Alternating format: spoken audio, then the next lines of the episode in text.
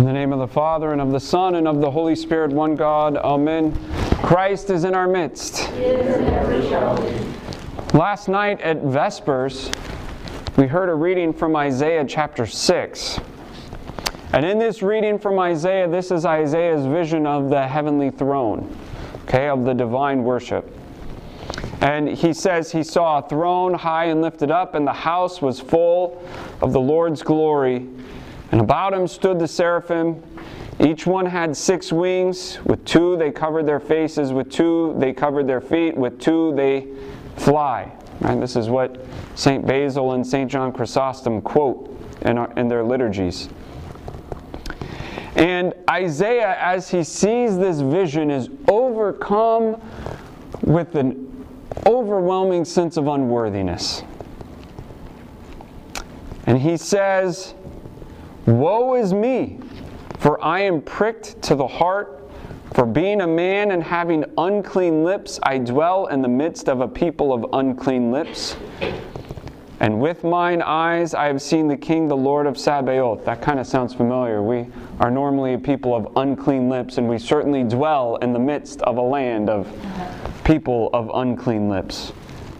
But he's overcome with this humility because he has seen the King, the Lord of Sabaoth. And then one of the seraphim was sent unto me, Isaiah says, having a live coal in his hand, which he had taken with the tongs from off the altar.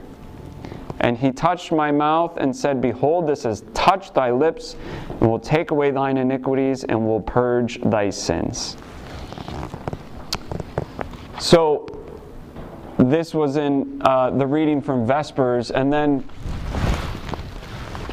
during Orthros in the ninth ode, the very beautiful ninth ode with the melody that's like a waltz. Let's see. Verse number 8. O thou maiden Miriam, talking about the Theotokos. O thou maiden Miriam, Thou, O maiden Miriam, art in truth the mystic tongs, who within thy blessed womb has conceived the ember Christ.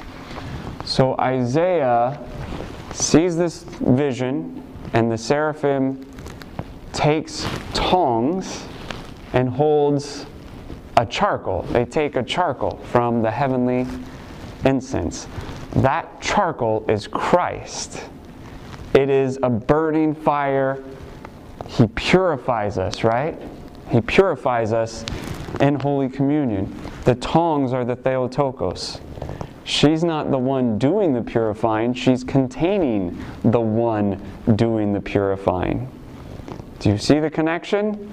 I see some furrowed brows, but I think like this connection is very beautiful. Now, fast forward in a few minutes, God willing, you'll be coming forward for Holy Communion. Right? That burning coal is the body and blood of our Lord Jesus Christ. And the Theotokos is the container, the chalice, or even the spoon, so to speak. Right? And this is why, this is why we treat these holy things with such reverence and respect. Right? We don't use the holy chalice like over in the fellowship hall during coffee hour, right? That would be that would be blasphemous. It would defile it.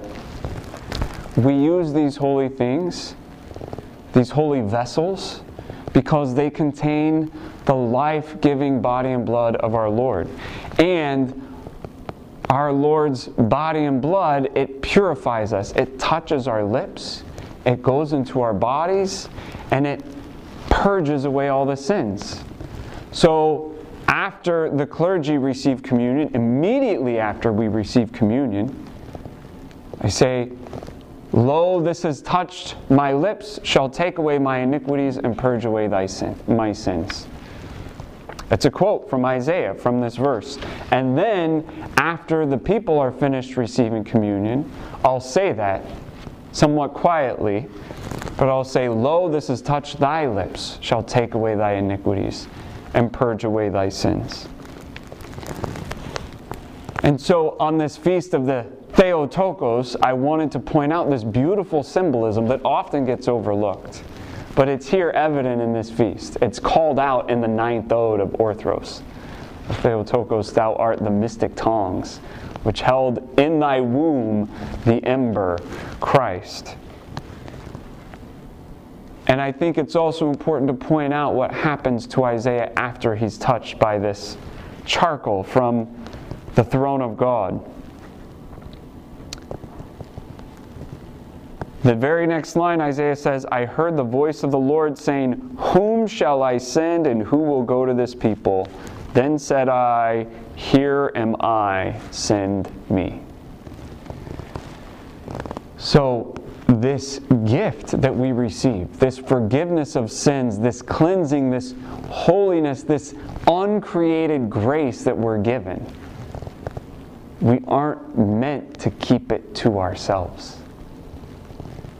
It's given to us for a purpose that we can go and draw other people to the throne of God. We have to be humble. We certainly have to be humble. But we have to be evangelistic. It is it's one thing to receive forgiveness of sins.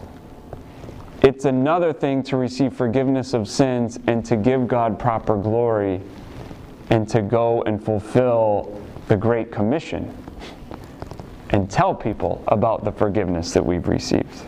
This is our job, this is our calling, this is our duty, and as you come forward for communion today, I just want you to meditate on these things. There's a lot here, and there's a lot that you can chew on, that you can ruminate on, so to speak, and let percolate in your heart as you go through the week. As it says, Mary kept all these things in her heart. So think about these things and think about how the uncreated God enters into you and what you do to carry him with you through the week. What you do to, to express that grace and share that holiness that's been given to you. This is a high calling, but this is one of the main themes of this feast. It's the feast in which we celebrate people who go to church and encounter God and then give him thanks. Like, I love this feast because of its ordinariness, and the extraordinariness is actually in the ordinariness. Two parents bring a child to church, an old man and an old woman come to church, right? And there's this miraculous encounter.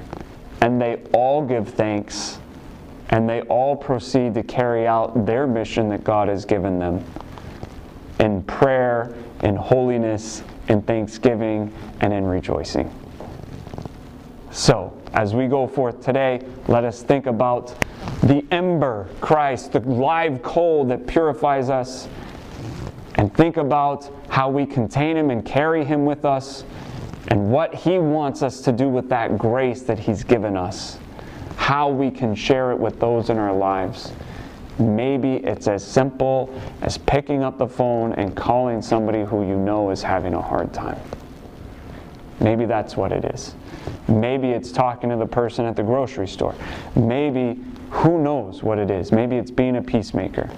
But whatever it is, let us discern that calling and carry forth that grace so that we can live a life of rejoicing and praising God, a life of thanksgiving where we continually praise and magnify the Father, the Son, and the Holy Spirit, now and ever and unto ages of ages. Amen. Christ is in our midst.